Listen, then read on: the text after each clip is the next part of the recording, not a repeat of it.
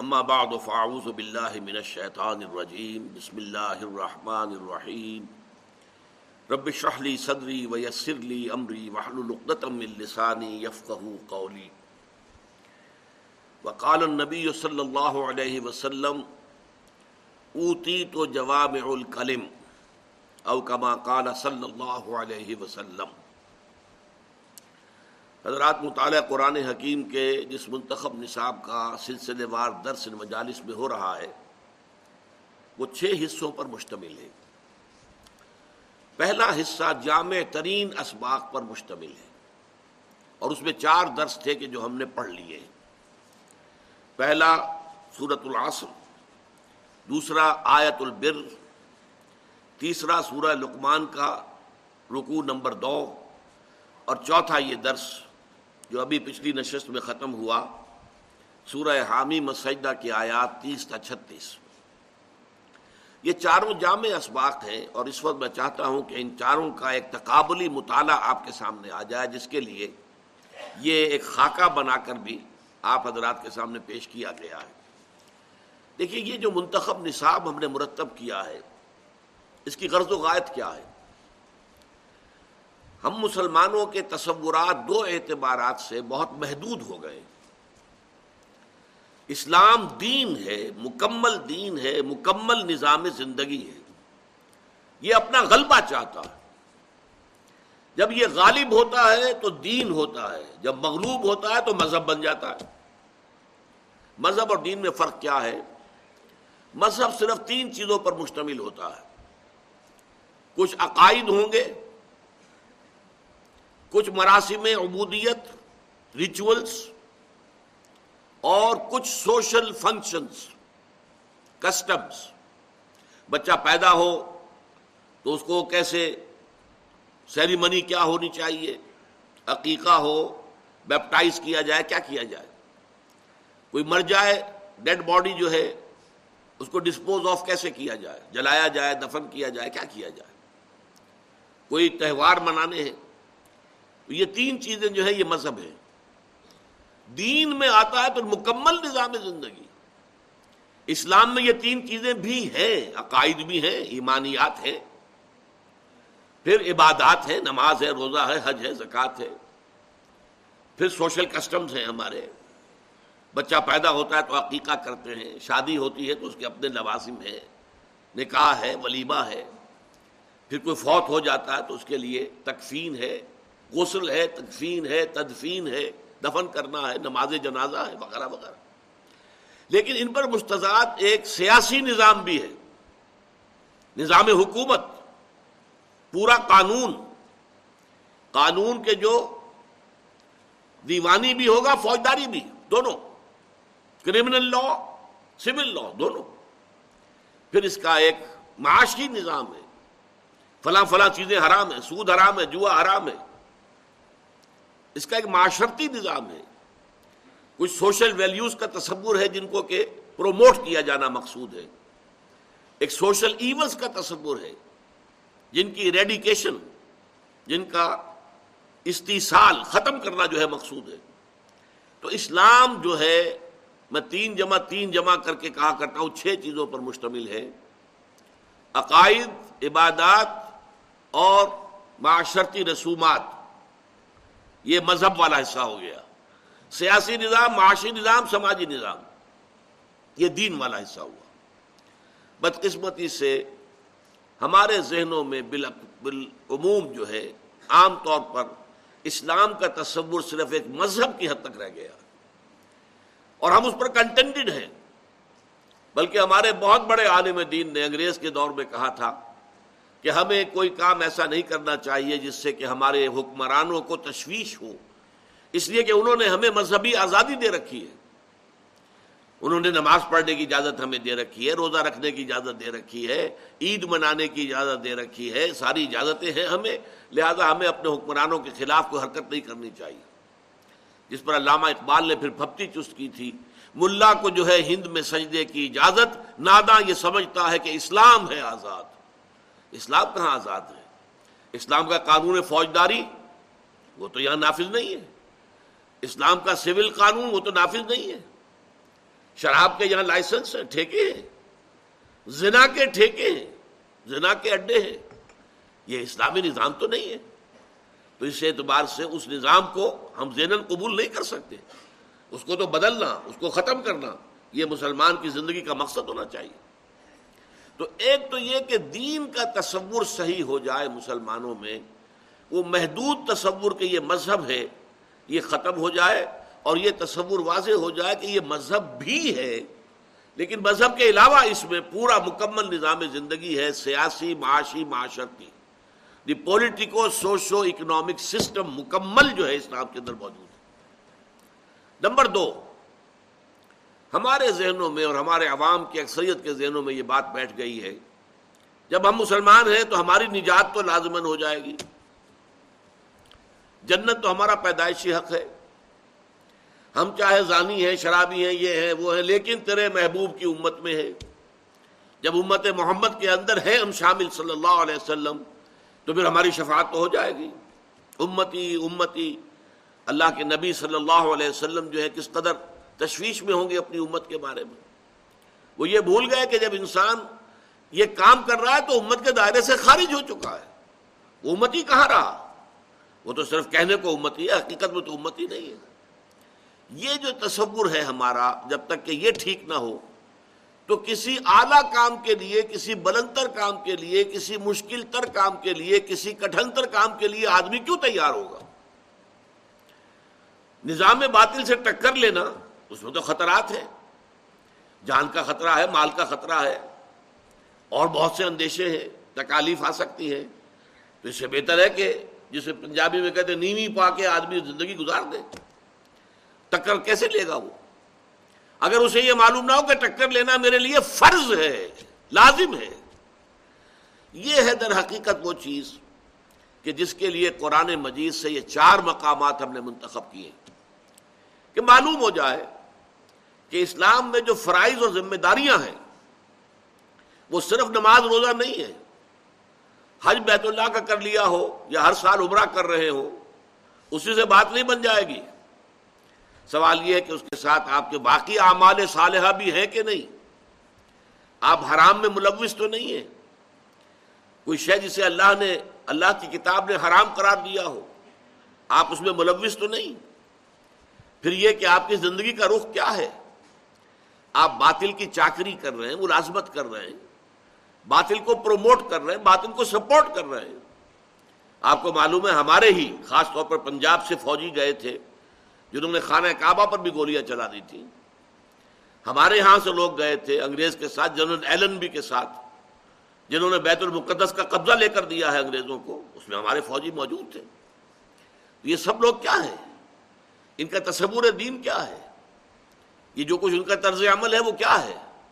اس کو سمجھانے کے لیے یہ چار اسباغ جو جامع ہیں، چنانچہ آپ کو یاد ہوگا کہ امام راضی رحمۃ اللہ علیہ کا میں نے ایک جملہ اس وقت صورت العصر کے دوران پڑھ کے آپ کو سنایا تھا کہ وہ کہتے ہیں علم آیا فیحا وعید شدید۔ جب صورت العصر کہتی ہے کہ نجات ممکن نہیں ہے جب تک کہ چار شرطیں پوری نہ کرو۔ ایمان، عمل صالح تواسب الحق تواسب صبر چار شرطیں پوری کرو گے تو نجات ہوگی، ورنہ نہیں ہے۔ والعصر، ان الانسان لفی خسر۔ الا الذين امنوا وعملوا الصالحات وتواصوا بالحق وتواصوا بالصبر۔ علم ان هذه الايه فيها وعيد شديد اس میں بڑی شدید وعید ہے اللہ کی طرف سے۔ لان اللہ تعالی حکم بالخسار على جميع الناس۔ اس لیے کہ اللہ تعالی نے تو تمام انسانوں کی تباہی اور بربادی کا فیصلہ کر دیا۔ اللہ من کان آتی بحاظ اربائل اشیائل اربات سوائے ان کے جو ان چار شرطوں کو پورا کرے۔ وہی المان پہلے ایمان ہے۔ والعمل الصالح، دوسرا عمل صالح ہے۔ وہ تواسب الحق اور تواسب الحق ہے۔ وہ تواسب صبر اور تواسب صبر ہے۔ وہ دلہ ظال کا یہ الفاظ ذرا نوٹ کیجیے اور یہ اردو میں بھی آپ کو سمجھ آ جائے گا۔ دلہ دلالت کرنا۔ وہ ودل کا اس سے دلالت ہوئی اس بات کی طرف، رہنمائی ملی اس بات کی طرف۔ ان نجاتا کہ نجات جو ہے آخرت میں، عذاب الہی سے بچ جانا، چھٹکارا پا جانا۔ ان نجات معلقتن بمجموع هذه الاشیاء کہ نجات جو ہے ان چاروں چیزوں کے مجموعے پر معلق ہے۔ ہمارے ہاں کیا ہے؟ محض ایمان ہے۔ ایمان کا بھی صرف زبانی اقرار ہے۔ دل میں یقین ہے ہی نہیں۔ اور جنت کے ٹھیکے دار ہیں ہماری تو گویا کہ ریزرویشن ہے جنت کے اندر۔ تو اب اس سے آگے کچھ محنت کرنے کی ضرورت کیا ہے؟ کائکوں کو کھکیڑ مول لینا ہے۔ حرام سے بچنا۔ جبکہ حرام کے ذریعے سے، سودی کاروبار کے ذریعے سے یا اور غلط کاموں کے ذریعے سے، رشوتوں کے ذریعے سے اگر آپ کو دنیا میں عیش مل رہے ہیں، ہر طرح کی تعیشات ہیں، ہر طرح کی آسائش تو کیوں چھوڑے آدمی؟ جبکہ جنت تو پھر بھی ملی جائے گی۔ یہ بالکل وہ عقیدہ ہے کہ جو یہود کے اندر پیدا ہو گیا تھا، وہ کہتے تھے، لن تمسن نارو اللہ یام معدودات. اور دوسری مرتبہ پھر آیا ہے، لن تمسن نارو اللہ یام معدودہ. ہمیں آگ نہیں چھو سکتی مگر گنتی کے چند دن۔ ہمیں تو ہم تو نانو ابنا اللہ واحبا ہم تو اللہ تعالیٰ کے بیٹوں کے مانند ہیں، اس کے چہیتے ہیں، اس کے لاڈلے ہیں۔ تو ہمیں اللہ جہنم میں نہیں ڈالے گا۔ اور اگر صرف دوسرے لوگوں کی آنکھوں میں دھول جھونکنے کے لیے ہمیں جہنم میں ڈالا بھی تو فوراً نکال لے گا۔ ایام معدودات، چند دن کے سوا نہیں۔ الحات و برہانہ کو بالکل تم صادقین۔ فرمایا لاؤ نا دلیل، کہیں تو رات میں اللہ نے یہ ضمانت تمہیں دی ہے۔ کسی صحیفے میں، کسی نبی کے صحیفے میں یہ بات اللہ تعالیٰ کی طرف سے آئی ہے؟ بتاؤ۔ لیکن ہمارے ہاں بھی یہی ہے۔ امت مسلمہ میں ہے، مسلمان ہیں، نام مسلمانوں کا سا ہے، مسلمان والدین کے ہاں پیدا ہو گئے ہیں۔ کبھی بہت خیال ہوا تو کچھ نماز بھی پڑھ لی ہے، روزہ بھی رکھ لیا ہے۔ اور اس کے اوپر ہم مطمئن ہیں کہ ہمیں جنت مل جائے۔ جب تک یہ تصور ختم نہیں ہوگا جب تک فرائض دینی کا جامع تصور سامنے نہیں آئے گا، اس وقت تک ظاہر بات ہے کہ ہمارے عمل میں کوئی تبدیلی نہیں آ سکتی۔ یہ ہے وہ پہ نقطہ کہ جس کی وجہ سے اس منتخب نصاب میں یہ چار اسباق شامل کیے گئے، جن میں چاروں میں وہ چاروں چیزیں موجود ہیں۔ اسی کے لیے دیکھیے یہ خاکہ بنایا گیا، اس کو سمجھ لیجیے۔ جوام القلم من القرآن الحکیم۔ یہ جوام القلم پر جو قومیں لگے ہوئے ہیں، دونوں طرف، یہ کیوں ہے اس لیے کہ یہ الفاظ ایک حدیث میں آئے ہیں۔ حضور نے فرمایا صلی اللہ علیہ وسلم، اوتی تو جوام القلم مجھے اللہ تعالیٰ نے بہت جامع کلمات عطا کیے ہیں۔ حضور کی بہت سی حدیثیں ہیں، دو دو تین تین لفظوں پر مشتمل۔ لیکن حکمت کو یوں سمجھیے کہ سمندر کو، حکمت کے سمندر کو، وہ ایک دریا کو، ایک کوزے میں بند کر دیا گیا۔ تو اس حوالے سے یہ جوام الکلم، خاص جامع باتیں چند الفاظ کے اندر اور بہت زیادہ ہدایت اور حکمت اور معرفت اگر اس کو بند کر دیا جائے تو انہیں کہیں گے جوام الکلم اور حضور نے خاص طور پر اپنے لیے فرمایا، اوتی تو جوام الکلم۔ یہاں میں نے لکھا ہے من القرآن الحکیم۔ قرآن مجید کا معاملہ بھی یہ ہے۔ اس میں ہدایت بہت مفصل بھی ہے، بڑی تفصیل سے ہے۔ تفصیل سے قوانین کی بحث جب شروع ہوتی ہے، نکاح و طلاق کی بحث شروع ہوتی ہے، کس قدر مفصل؟ لیکن جواب الکلم، جہاں پہ کہ چند لفظوں کے اندر بہت بڑی حقیقت سمو دی گئی ہو۔ تو یہ چار اسباق جو ہیں جوام الکلم من القرآن الحکیم۔ قرآن حکیم کے جوام الکلم یعنی مطالعہ قرآن حکیم کے منتخب نصاب کے حصہ اول میں شامل چار جامع اسباق کا خلاصہ۔ اب اس میں سب سے نیچے دیکھیے، لکھا ہوا بیس لائن افقی قاعدہ۔ یہ سورت العصر میں جو چار چیزیں آئی ہیں، ایمان، عمل صالح تواسب الحق تواسب الصبر۔ یہ پہلا سبق ہے، درس اول، لوازم نجات سورت العصر۔ یہاں ہم بیان کر چکے ہیں، دوبارہ ذہن میں تازہ کر دیجیے۔ ایمان اگر صرف زبان پر ہے، دل میں نہیں ہے۔ تو عمل درست نہیں ہوگا۔ قول اور عمل میں تضاد رہے گا۔ لیکن ایمان دل میں داخل ہو جائے تو یقیناً عمل کے اوپر اثر پڑے گا۔ اعمال بہتر ہو جائیں گے، اخلاق اچھے ہو جائیں گے۔ انسان کا کردار جو ہے سمر جائے گا، سیرت جو ہے بہتر ہو جائے گی۔ اب اس میں یہ ہے، اس ایمان کا دل میں داخل ہونے کے مراتب ہیں پھر۔ کتنا گہرا گیا، کتنا گہرا گیا، کتنا گہرا گیا، کتنا گہرا گیا۔ اس کی بات اگلے اسباق کے اندر ہوگی۔ لیکن تھوڑا سا بھی یقین کا معاملہ اگر دل میں پیدا ہو گیا، تو عمل صالح کسی نہ کسی درجے میں لازمن پیدا ہو جائے گا۔ عمل صالح جب میچور ہو جائے گا، اس سے لازمن تباسی بالحق پیدا ہوگا۔ اگر آپ خود صحیح راستے پر چل رہے ہیں، تو ممکن نہیں ہے کہ آپ دوسروں کو اس راستے کی دعوت نہ دیں۔ اس لیے یہ دو چیزیں انسانی فطرت کے اندر ہیں۔ ایک شے یہ ہے کہ انسان کے اندر اس کی شرافت اور مروت کا تقاضا کیا ہے؟ اگر اللہ نے آپ کو کوئی خیر دیا ہے، اس خیر کو بانٹیے، بخیل نہ بن جائیے۔ اللہ نے آپ کو اچھی راہ سجا دی ہے، اس اچھی راہ کی طرح دوسروں کو بھی بلائیے، تاکہ وہ بھی شیئر کرے اس میں۔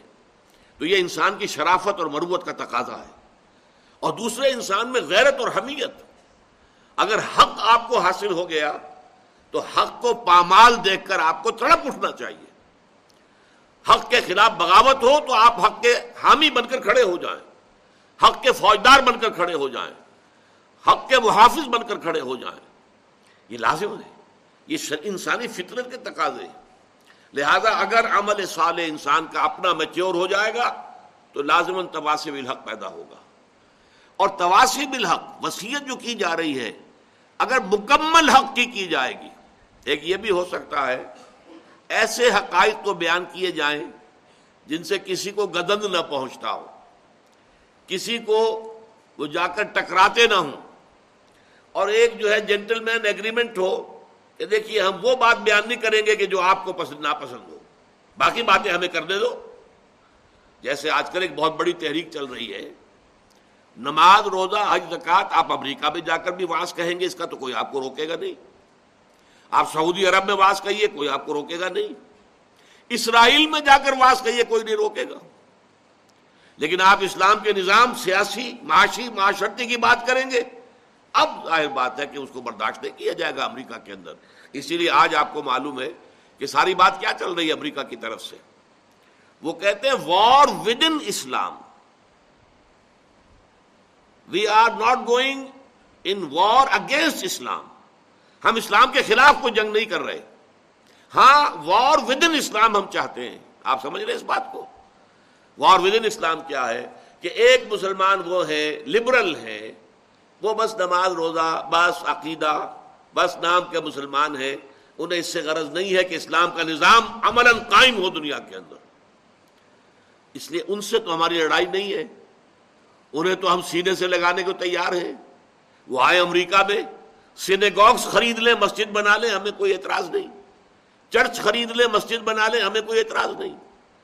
اس نماز روزے والے دین سے، مذہب سے، اسلام بہتا ہے، بحثیت مذہب سے، ہماری کوئی لڑائی نہیں۔ ہماری لڑائی ہے اس پولیٹیکل اسلام سے، اس فنڈامنٹلسٹ اسلام سے، جو یہ چاہتا ہے کہ اسلام ایک نظام زندگی کی حیثیت سے قائم ہو، نافذ ہو۔ ظاہر بات ہے، وہ تو پھر ہمارے بدلے مقابل آ گیا ایک ہمارا نظام ہے۔ ہمارا کیپٹلسٹک نظام، ہمارا سیکولر جمہوریت کا نظام، یہ تو ہمیں بہت عزیز ہے۔ ہم اس کی قربانی کسی سے شکل میں برداشت نہیں کر سکتے۔ لہذا مسلمانوں کو دو حصوں میں بانٹ کر لڑائیں گے۔ وار ود ان اسلام کہ جو صرف نماز روزے والے اسلام کے ماننے والے ہیں، وہ منظم ہو کر، وہ بہتری کریں ان مسلمانوں کی۔ جو اسلام کو ایک سیاسی قوت کی حیثیت سے، ایک ریاست کی حیثیت سے، ایک حکومت کی حیثیت سے، ایک مکمل معاشرے کی حیثیت سے، ایک مکمل معاشی نظام کی حیثیت سے دیکھنا چاہتے ہیں۔ یہ ہے اصل میں وہ معاملہ کہ اگر آپ پورے حق کی دعوت دیں گے تو لازمن مخالفت ہوگی۔ بلکہ اگر مخالفت نہیں ہوتی تو یہ ثبوت ہے کہ آپ پورے اسلام کی دعوت نہیں دے رہے۔ آپ نے کہیں نہ کہیں باطل کے ساتھ کمپرومائز کیا ہے۔ کہیں کوئی آپ کا جینٹل مین ایگریمنٹ ہے؟ ان کی دکھتی رگوں کو آپ نہیں چھیڑ رہے ہیں، تبھی وہ مخالفت نہیں کر رہے ورنہ ممکن نہیں ہے کہ ان کی دکھتی رگ پر آپ کا ہاتھ پڑے اور ان کی مخالفت نہ ہو۔ دیکھیے، یہ تو بیس لائن ہو گئی سورت العصر۔ اب اس میں جو تیر کے نشان لگے ہوئے ہیں نیچے لائن پر، وہ کیا ہے ایمان کا نتیجہ لازمن عمل صالح۔ عمل صالح، اگر میچور ہو تو لازمن تواسب الحق حق کی دعوت۔ اور یہ اگر کل حق کی دعوت ہے تو لازمن تواسب صبر کی ضرورت پیش آئے گی۔ اس سے ذرا اونچے اٹھے۔ اب یہ دوسرے ایرو ہیں۔ یہ عمودی طرفوں ہے اس سے ذرا اونچا مقام ہے جو درس دوم میں ہمارے سامنے آیا۔ ایک ہے لوازم نجات، بیس لائن، جس سے نیچے نجات ہے ہی نہیں۔ لیکن اوپر مراتب عالیہ ہے اونچے ہیں۔ یہ حقیقت بر و تقوا آیا بر۔ ليس البر ان تولوا وجوهكم قبل المشرق والمغرب، ولكن البر من آمن بالله واليوم الاخر والملائكه والكتاب والنبيين. الى اخر الايه اب اس میں دیکھیے، ایمان، یہ پانچ ایمانیات کا بیان آ گیا۔ ایمان اللہ پر، یوم آخر پر، فرشتوں پر، انبیاء کرام پر، آسمانی کتابوں پر۔ عمل صالح میں انسانی ہمدردی اور خدمت خلق میں مال کا انفاق، عبادات، نماز اور روزہ التظام معاملات کے ذمن میں ایفا عہد۔ نمبر تین چیز یہاں پر مقدر ہے انڈرسٹوڈ ہے، لیکن واضح طور پر بیان نہیں ہوئی۔ جن لوگوں کا یہ کردار ہے، ان کی جنگ اگر ہوگی تو کس لیے ہوگی؟ حق کے لیے ہوگی۔ آخری چیز، صبر۔ و صابرین الباس صبر کرنے والے فقر و فاقہ پر، تکلیف میں، اور سب سے بڑھ کر یہ کہ جنگ کی حالت۔ اب آئیے تیسرا سبق اور اونچے اٹھے۔ یہ ہے مقام عظیمت۔ حوصلے والی بات، ہمت والی بات۔ سورہ لقمان کا دوسرا رکو اس میں ہم نے کیا پڑھا ایمان کے ضمن میں؟ اللہ کے شکر کا التظام اور شرک سے اجتناب۔ ولقد آتینا لقمان الحکمت انشکر للہ اللہ کا شکر۔ اور پھر حضرت لقمان نے اپنے بیٹے کو جو پہلی بات کہی وہ اس قال لقمان البن ہی وہ یا بنیا لا تشرک باللہ شکر کا التظام اور شرک سے اجتناب۔ اعمال کی جزا و صدا کا یقین، بدلہ مل کر رہے گا، انسانی اعمال ضائع نہیں ہوں گے۔ یا بنیا انہا ان تک مسقال حبت من خردل فتکن فی سخرت او فی السماوات یا فی الارض یا کہ بہ اللہ ان اللہ لطیف خبیر۔ اس سے اوپر، پھر اس کے اندر امر بالمعروف اور نہیں المنکر۔ اعمال صالحہ کے اندر والدین کے ساتھ حسن سلوک، اتباع اور اطاعت اس کی جو خود اللہ کی جانب رخ کیے ہوئے ہو، اقامت سلاد تکبر اور خود پسندی سے گریز، ولا تو شاکر خدہ کا لناس ولا تمشف الارض مرحا۔ یہ ساری چیزیں آ گئیں اور یہاں اب تواسب الحق کے ضمن میں ایک نئی اصطلاح آئی، امر بالمعروف اور نہیں انل منکر یہ اصطلاح پھر قرآن مجید میں بکثرت آئی ہے، دس مرتبہ آئی ہے۔ امت کا مقصد وجود اسی اصطلاح کے حوالے سے بیان ہوا۔ کن تم خیر امت نخرجت للناس تامرون بالمعروف و عن المنکر و باللہ۔ ان چار اسباق کا فائدہ یہ ہے کہ قرآن مجید کی بیسک ٹرمینالوجی سے یہاں انسان واقف ہو جاتا۔ ہے سورہ آل عمران کی آیت نمبر 110 میں نے ابھی آپ کو سنائی۔ کن تم خیر امت نخرجت للناس۔ اے مسلمانوں، اب تم وہ بہترین امت ہو گئے ہو، جو لوگوں کے لیے برپا کیے گئے ہو۔ دوسری قومیں اپنے لیے جیتی ہیں۔ اپنی بلندی، اپنی عزت، اپنا، اپنی شان و شوکت، اپنے ہاں بہتر سے بہتر حالات پیدا کرنا، یہ ان کا مقصود ہے۔ تمہارا مقصود ہے لوگوں کو نیکی کا حکم دینا، بدی سے روکنا۔ ہم تو جیتے ہیں کہ دنیا میں تیرا نام رہے۔ کہیں ممکن ہے کہ ساقی نہ رہے، جام رہے۔ تمہیں دوسروں کے لیے کام کرنا ہے۔ کن تم خیر امت للناس تامرون بالمعروف وتنهون عن المنکر وتؤمنون بالله اور اگر پوری امت بھول جائے اپنے سبق کو، تو کچھ لوگ تو ہوش میں آئیں، جاگیں۔ مل جل کر ایک امہ ودن امہ، بڑی امت کے اندر چھوٹی امت بن جائیں۔ ولتکم منکم امت يدعون الى الخير۔ وَيَعْمُرُونَ بِالْمَعْرُوفِ وَيَنْهَوْنَ عَنِ الْمُنْكَرِ وَأُولَئِكَ هُمُ الْمُفْلِحُونَ۔ تم میں سے ایک امت تو ایسی ہونی ہی چاہیے جن کے کام ہی صرف تین ہوں۔ خیر کی دعوت دینا، نیکی کا حکم دینا، بدی سے روکنا۔ آگے چلیے اس میں، اسی دوسرے رکوع میں سورہ لقمان کے۔ وام یا بنیا عقیم صلاح وامر بالمعروف ونہان المنکر۔ وصبر على ما اصابك اور پھر جو تم پر بیتے جو تکلیف آئے، جو مصیبت آئے، جیسے ستایا جائے، وربل پرسیکیوشن ہو تو صبر کرو، فزیکل پرسیکیوشن ہو تو صبر کرو، ٹارچر کیا جائے تو صبر کرو، جو بھی تم پر آئے بس پھر سابق جو بھی بیتے تم پر برداشت کرو اور جھیلو۔ وہی چار چیزیں یہاں بھی آ گئی پیش نظر کیا ہے؟ یہ تصور پختہ ہو جائے کہ نجات کا راستہ یہ ہے۔ ایمان عمل سال تواسب الحق تواسب صبر پھر ایمان کی تفصیل ہو سکتی ہے امال صالحہ کی تفصیل ہو سکتی ہے۔ تواسب الحق کے لیے اور اصطلاحات آ سکتی ہیں۔ اور تواسب صبر کے ذمن میں مزید وضاحت آ سکتی ہے۔ اس کے بعد یہ آخری درس جو ابھی ہمارا ختم ہوا پچھلی نشست میں، یہ ہے بلند ترین مقام کہ ان کا را بلندست آشیانہ۔ یہی وجہ ہے کہ یہاں درس چہارم کے نیچے کیا لکھا ہے؟ حسد عظیم۔ یہ الفاظ میں نے انہی دروس سے لیے مقام عظیمت، چونکہ سورہ لقمان میں یہ لفظ آیا ہے۔ یا بنیا قمی صلاح وامر بالمعروف ونہان المنکر وصبر علامہ سابق ان ذالک من عزم الامور۔ یہ بڑے ہمت کے کاموں میں سے تو مقام عظیمت یہ ہے، مقام و مرتبہ عظیمت۔ اور حز عظیم، وما يلقاها الا الذين صبروا۔ وما يلقاها الا ذو حظ عظیم۔ نہیں پہنچ پاتے اس مقصد تک، اس مقام تک، اس مرتبے تک۔ بلکہ صحیح ترجمہ ہوگا، نہیں دیے جاتے یہ مراتب عالیہ، مگر انہی کو جو بڑے حز عظیم والے ہیں بڑے خوش قسمت، بڑے صاحب نصیب، اور پھر اس کے اندر مرتبہ ولایت جیسا کہ میں نے عرض کیا، ان الزین قالو رب اللہ ثم استقاموا تتنزل علیہم الملائکۃ ولا تخافوا ولا تحزنوا وابشروا بالجنۃ التي كنتم توعدون. نحن اولیاؤکم فی الحیات الدنیا وفی الاخرہ اس کا جو مصنع ہے سورہ یونس میں، الا ان اولیاء اللہ لا خوف علیہم ولا هم يحزنون. الذين امنوا وكانوا يتقون لهم البشرى في الحیات الدنیا والآخرہ ان کے لیے بشارتیں ہی بشارتیں ہیں۔ دنیا کی زندگی میں بھی اور آخرت کی زندگی میں۔ اس کے بعد دیکھیے، اسی میں دوسرا آیا، اللہ کی ربوبیت پر دل کا مطمئن ہو جانا، ایمان کے ضمن میں۔ فرشتوں کی تائید اور نصرت۔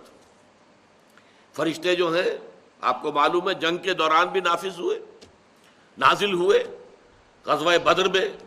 واقعہ یہ ہے کہ جو فتح عظیم ملی ہے، فرقان، یوم الفرقان، اس میں فرشتوں کی مدد کا بہت بڑا حصہ ہے۔ احادیث سے وضاحت کے ساتھ ثابت ہوتا پھر ایک اور حدیث آپ کو سنا دوں۔ اتفاق سے یہ حدیث بیان ہونے سے رہ گئی۔ ہمارے اجتماعات کے اعتبار سے نہایت ریلیونٹ ہے۔ حضور فرماتے ہیں، مجتمع قوم فی بیت من بیوت اللہ ہے۔ کتاب اللہ ہے وہ اعتدار سون بین اللہ نزلت علیہم السکینہ۔ وہ حفت ہم الملائکہ۔ و ذکر اللہ فیمن اندہ جب بھی کبھی کسی گھر میں مسلمان جمع ہوتے ہیں کائے کے لیے، یتلون کتاب اللہ ہے وہ اعتدار بین اللہ کی کتاب کو پڑھنے کے لیے اور آپس میں سمجھنے سمجھانے کے لیے یہ تدار رسول مجتمع قوم فی بیت من بیوت اللہ۔ نہیں جمع ہوتے کچھ لوگ اللہ کے گھروں میں سے کسی گھر میں۔ تو ایک تو مطلب یہ لیا گیا کہ مساجد مراد ہے مسجد میں جب بھی مسلمان جمع ہوں اور وہ قرآن پڑھیں اور ایک دوسرے کو سمجھیں اور سمجھائیں۔ لیکن ایک رائے یہ بھی ہے کہ جس گھر میں بھی یہ کام ہو، اس حدیث میں جو خبر دی گئی ہے، وہ ان سب کے لیے محدثین نے اس کی شرح کی ہے۔ مجتمع قوم فی بیت من بیوت اللہ ہے۔ یتلون کتاب اللہ ہے وہ اعتدار سن بین اللہ نظرت علیہم السکینت و حفت الملائکت و ذکر اللہ فی من اندہ مگر یہ کہ ان پر سکینت نازل ہوتی ہے اللہ کی طرف سے۔ اور اللہ کی رحمت انہیں ڈھانپ لیتی ہے۔ اور فرشتے ان کے گرد گھیرا ڈال لیتے ہیں۔ اور اللہ تعالیٰ ان کا ذکر کرتا ہے ملائکہ مقربین کی محفل میں۔ دیکھو میرے بندے، جنہوں نے مجھے دیکھا نہیں ہے، مجھ پر غیب میں ایمان رکھتے ہیں۔ اور میری کتاب سے یہ محبت اور عشق ہے کہ اس وقت وہ فلاں جگہ پر جمع ہو کر، صرف اس لیے، کوئی اور غرض نہیں۔ آپ سوچئے، آپ کے یہاں آنے کی کوئی اور غرض ہے؟ کیا یہ کوئی کسی پولیٹیکل پارٹی کا جلسہ ہے؟ کیا یہ کسی الیکشن کی تمہید ہے؟ کیا کسی اور اعتبار سے کسی فرقے واریت کی بات ہے؟ کسی فرقے کو کنڈم کرنا مقصود ہے؟ یا کسی خاص فرقے کی طرف دعوت دینا مقصود؟ ختم نہیں۔ ایک ہی مقصد، اللہ کی کتاب کو سمجھیں۔ تو جو لوگ بھی اس کے لیے یتلون کتاب اللہ و اعتدار رسون اس مقصد کے لیے جمع ہوتے ہیں، ان پر اللہ تعالیٰ کی رحمت جو ہے انہیں ڈھانپ لیتی ہے، سکینت ان پر نازل ہوتی ہے، فرشتے ان کے گرد گھیرا ڈالتے ہیں۔ اور اللہ تعالیٰ ذکر کرتا ہے ملائکہ مقربین کی محفل میں کہ دیکھو میرے بندے، میری کتاب کا مطالعہ کرنے کے لیے میرے فلاں مقام پر جمع ہے۔ تو یہ ہے فرشتوں کی تائید۔ آخرت اور جنت کی نعمتوں کا یقین۔ لکم فیحا مات انفسکم و لکم فیحا مات پھر یہ کہ اللہ تعالیٰ کی صفات غفور، رحیم، سمیع اور علیم۔ اس کے بعد جو اس میں آیا تھا لفظ استقامت، جس کے بارے میں نے عرض کیا تھا کہ اس استقامت کے اندر قیامت مزمن ہے۔ کہہ دینا میرا رب اللہ ہے۔ اس پر استقامت کے معنی کیا ہوں گے؟ اب اللہ کا ہر حکم واجب التنفیذ، واجب التعمیل، واجب الاطاعت۔ ورنہ استقامت کہاں ہوئی؟ من رضی اب اللہ ربن وب محمد رسول وب اسلام دینا، جو شخص راضی ہو گیا، جس کا دل ٹھک گیا کہ اللہ میرا رب ہے، محمد میرے رسول ہیں، اور اسلام میرا دین ہے، اگر یہ کیفیت ہو گئی ہے، تو اب محمد کا، اللہ کا، اسلام کا، قرآن کا کوئی حکم ایسا نہ ہو کہ جسے پسے پوچھ ڈال دیا جائے۔ یہ استقامت، اطاعت سب سے پہلے۔ پھر ایک استقامت باطنی ہے۔ اللہ کی رضا پر راضی رہنا۔ جو کچھ ہو رہا ہے اللہ کی مرضی سے ہو رہا ہے۔ ہمارے والد صاحب ایک واقعہ سنایا کرتے تھے۔ یہ غالباً انیس سو انیس میں پلیگ بہت بڑی پھیلی تھی۔ اور ایک ایک تھے اللہ کے بندے، ولی اللہ، صوفی۔ وہ صوفیہ کرام میں سے حصار میں عبد السمد خان صاحب، جنہیں حضور جی کہا جاتا تھا، وہ پھر پاکستان میں بھی آ گئے تھے۔ یہ جو مسجد ہے انارکلی کے چوک میں، مسلم مسجد، اس کا سنگ بنیاد انہی کا رکھا ہوا ہے۔ وہ حضرت جی ان کے دو جوان بیٹے تھے۔ ایک ہی دن میں دونوں فوت۔ انتہائی خوبصورت۔ یہ پٹھان تھے کیبل پور کے علاقے کے۔ نہایت وجیح سرخ و سفید رنگت، دو جوان بیٹے اور ایک دن میں دونوں بچے ختم ہوئے۔ ہمارے والد صاحب بتاتے تھے کہ میں چشمدید گواہ ہوں کہ جب لوگ گئے ہیں، میں بھی گیا ہوں، میں نے دیکھا کہ حضرت جی عبد السمد خان صاحب رحمت اللہ علیہ، ان کے چہرے پر ملال کا کوئی اثر نہیں تھا۔ اسی طرح دبکتا ہوا چہرہ، اسی طرح خوش و خرم۔ لوگ کہتے تھے، حضور بڑا افسوس ہے، بھائی وہ افسوس کا ہے کا اللہ کا بال تھا، اللہ نے لے لیا۔ ما صاب من مصیبت فی الارض ولا فی انفسکم الا فی کتاب من قبل ان نبراها یہ تو اللہ تعالیٰ کی طرف سے، لکہ لا تاسو علی ما فاتکم ولا تفرحوا بما آتاکم واللہ لا يحب كل مختال فخور۔ اللہ کچھ دے دے تو اترایا نہ کرو، کچھ چھین لے تو افسوس نہ کیا کرو۔ اللہ نے چھینا ہے، کوئی حکمت ہوگی۔ یہ جب تک کیفیت نہیں ہے تو استقامت کا ہو راضی برضائے رب۔ رضائے رب پہ راضی رہے، یہ حرف آرزو کیسا؟ خدا خالق، خدا مالک، خدا کا حکم تو کیسا؟ تیری مرضی، میری پسند، میری رائے ہو آر یو رضائے رب پہ راضی رہے، جو رضائے رب ہے اس پر راضی رہو۔ یہ ایسا ہو جانا چاہیے، یہ یوں ہو جانا چاہیے، یہ کیا حرف آرزو؟ وہ ہوگا جو اللہ چاہے گا۔ تم کہے کہ آرزو لگا کر بیٹھے ہوئے ہو؟ رضائے حق پہ راضی رہے۔ یہ حرف آرزو کیسا؟ خدا خالق، خدا مالک، خدا کا حکم، تو کیسا؟ یہ ہے استقامت۔ اسی استقامت کے اندر پھر توکل ہے۔ کوئی بھروسہ دنیا کے اسباب پر، مادی ذرائع پر نہ ہو۔ نہ اپنی قوتوں اور صلاحیتوں پر ہو۔ ہوگا وہ جو اللہ چاہے گا۔ محنت ہمیں کرنی ہے۔ اپنی امکانی حد تک۔ عید الحم استطاعت جتنی بھی استطاعت ہے دشمن کے مقابلے کے لیے ساز و سامان فراہم کرو۔ اسلحہ فراہم کرو۔ گھوڑے تیار رکھو۔ سب کچھ کرو۔ لیکن کبھی یہ نہ سمجھنا کہ ان اسباب و وسائل سے نتیجہ برآمد ہوگا۔ نتیجہ اللہ کی مرضی سے برآمد ہوگا۔ تبکل تمہارا اللہ کی ذات پر ہونا چاہیے۔ بارہ ہزار کی تعداد میں جب فوج تھی مسلمانوں کی، اس وقت غزوہ ہنین میں کچھ لوگوں کے دل میں خیال آ گیا، کبھی ہم تین سو تیرہ ہوتے تھے، شکست نہیں کھاتے تھے۔ آج تو بارہ ہزار ہے کیسے شکست کھائیں گے؟ اور ہوا کیا وہاں؟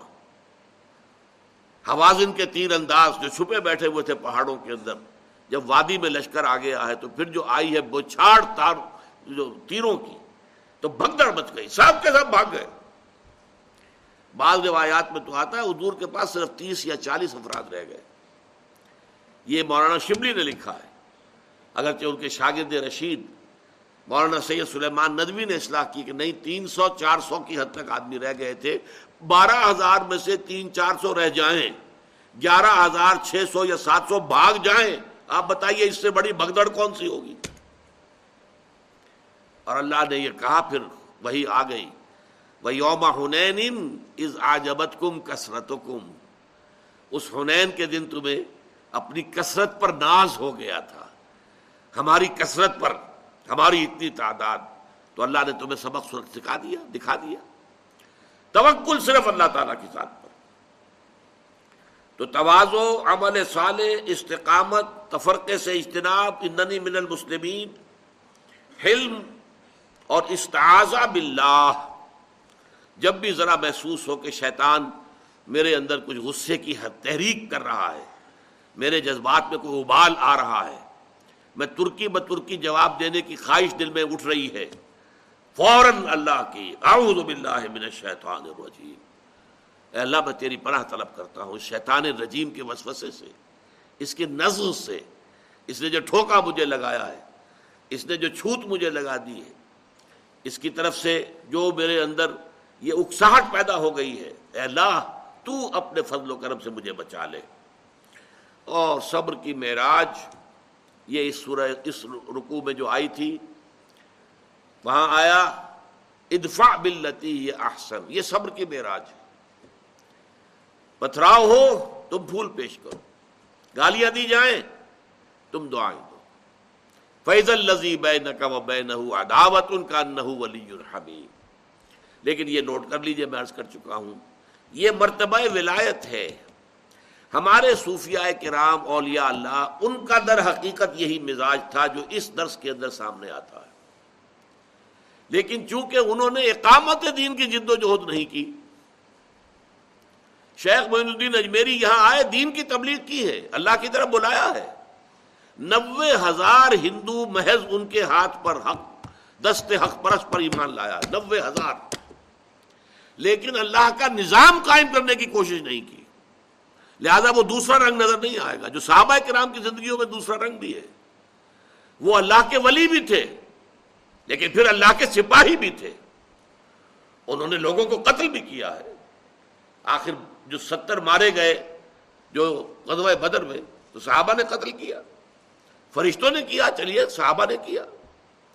اور انہوں نے جنگیں کی ہے یقاتلون فی سبیل اللہ فیقتلون و یقتلون۔ وہ اللہ کی راہ میں جنگ کرتے ہیں، قتل کرتے بھی ہیں، قتل ہوتے بھی ہیں۔ یہ نقشہ صحابہ کرام کی زندگیوں میں ہے۔ اور نوٹ کر لیجیے، ہمارے لیے آئیڈیل جو نقشہ ہے، ہمارے لیے ما انا علیہ و اصحابی، حضور نے فرمایا جو میرا طرز عمل ہے، آپ کا جو بارہ سالہ دور ہے مکی، وہ بھی ہمارے لیے واجب الاتباع اور جو پھر گیارہ سالہ دور ہے مدنی، وہ بھی ہمارے لیے واجب الاتباع۔ آپ کی پوری شخصیت ہمارے لیے واجب الاتباع ہے۔ اور اسی رنگ میں ہم دیکھتے ہیں کہ صحابہ کرام رگے ہوئے جب مکے میں تھا حکم کہ چاہے تمہیں زندہ جلا دیا جائے، چاہے تمہارے ٹکڑے کر دیے جائیں، تم کوئی جوابی کارروائی نہیں کرو گے، تو اسی پر عمل تھا۔ اور جب مدینے میں آ کر حکم ہو گیا قاتلو فی سبیل اللہ یقاتلونکم اب جنگ کرو اللہ کی راہ میں ان لوگوں سے جو تم سے جنگ کر رہے ہیں۔ اب اس پر عمل کیا۔ جانے بھی دیں اور جامع شہادت بھی نوش کیے۔ وہ ہے مکمل اسوا البتہ یہ ہے جو مرتبہ ولایت اور مقام دعوت۔ اللہ تعالی ہمیں حق کو سمجھنے کی توفیق عطا فرمائے۔ ہمارا تصور دین جامع ہو جائے۔ اور تصور فرائض دینی ہمارے سامنے واضح ہو جائے۔ کہ نجات کا راستہ کیا ہے، اس کے لوازم کیا ہیں، اس کی شرائط کیا ہے اور ان پر پھر مدارج ہے، ایک کے اوپر دوسری منزل، دوسرے پر تیسری منزل۔ یہ چار منزلیں ہیں جو اس میں آپ کے سامنے آ گئی ہیں۔ اس کو، کاغذ کو اپنے سامنے رکھیے گا۔ اگر آپ کی میز پر شیشہ ہے، اس کے نیچے لگا لیجیے۔ اس کے حوالے سے ذرا ان چیزوں کو ذہن میں تازہ کرتے رہیں، تاکہ یہ چاروں اسباق جو ہیں، ان کا خلاصہ آپ کے ذہن میں محفوظ رہے۔ اقول قولی حاضہ وسطر اللہ علیہ ولکم ولسائر المسلمین والمسلمات.